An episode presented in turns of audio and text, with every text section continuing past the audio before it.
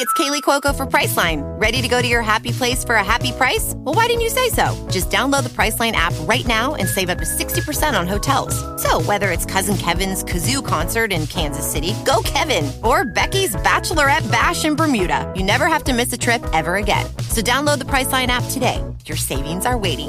Go to your happy place for a happy price.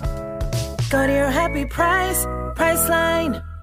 With the Lucky Land slots, you can get lucky just about anywhere.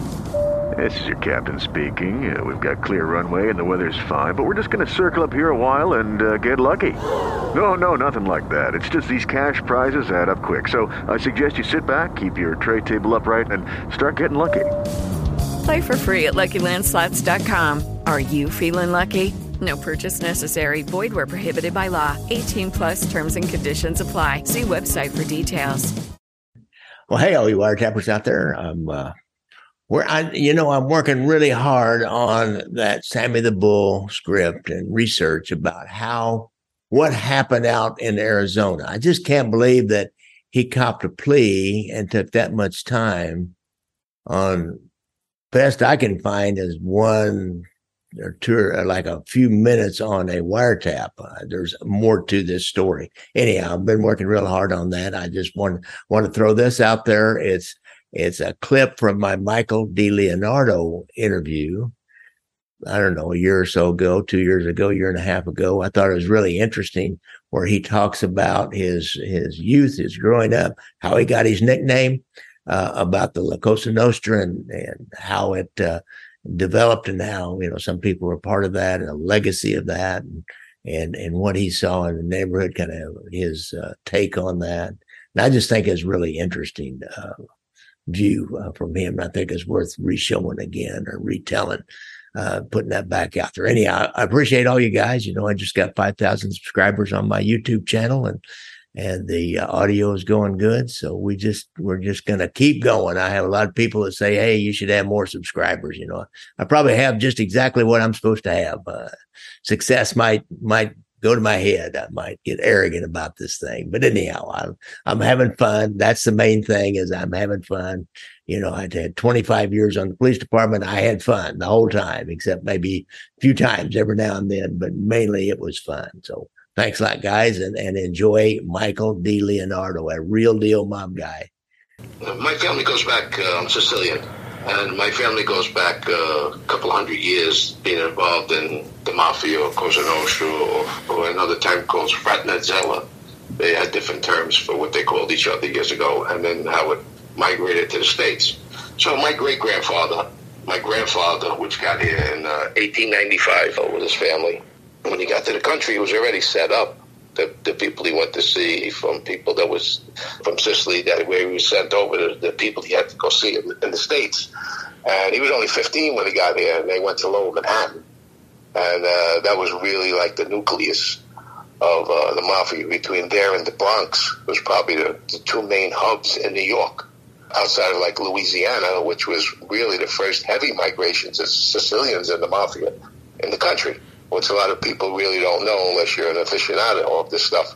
A lot of Sicilians went to uh, Louisiana, New Orleans.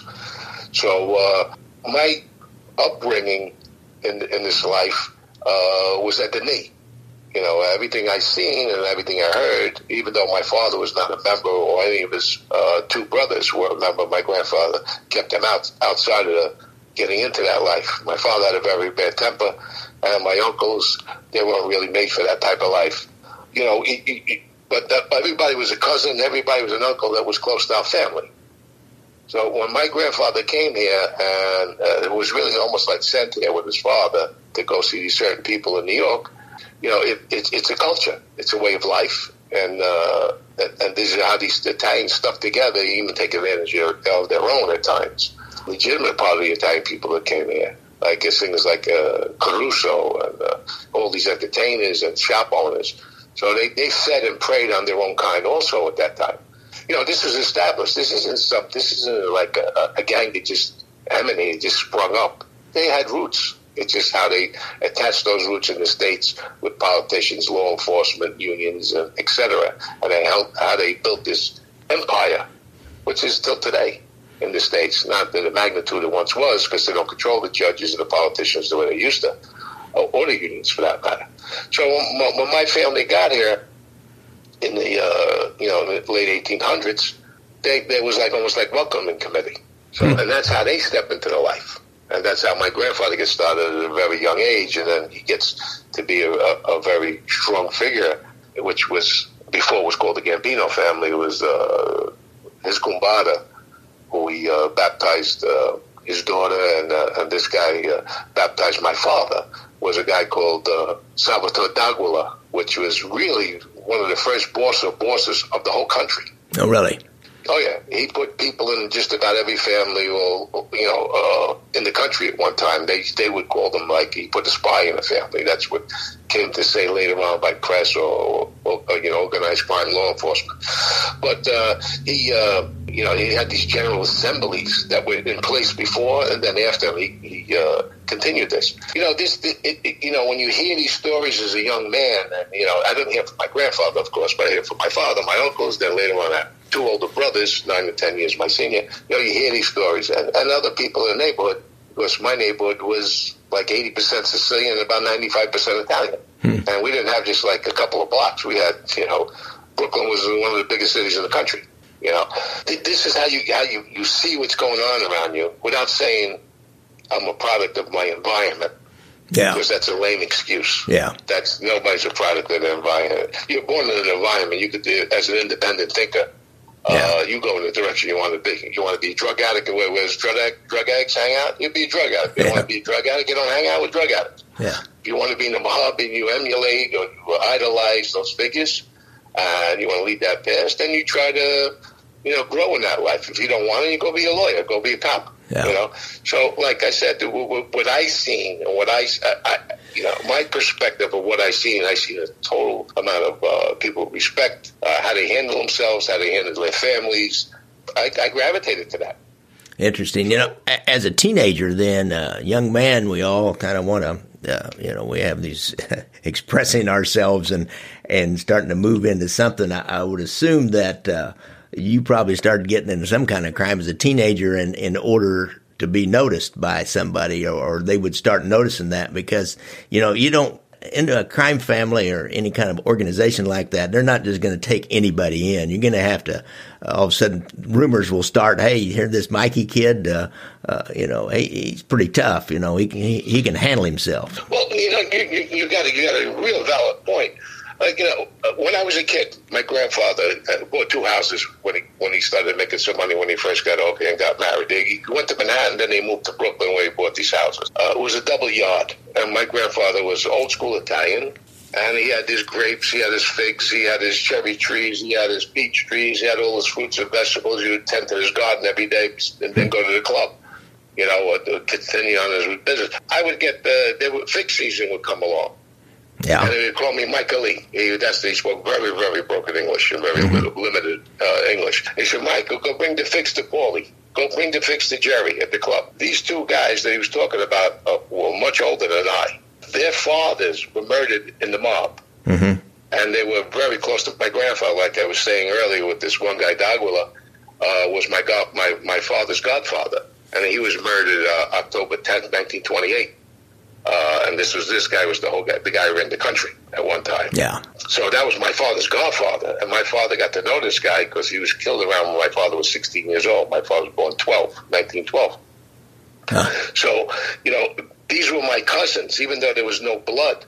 Yeah. These were my cousins because my grandfather looked after their kids after their fathers were murdered mm. and their daughters and the whole family. Like uh, D'Aquila is, if my grandfather bought a piano for my father or somebody in the house, their family got a piano if he was dead. You know, so they we remained extremely close. Like I said, I grew up calling cousin, not uncle.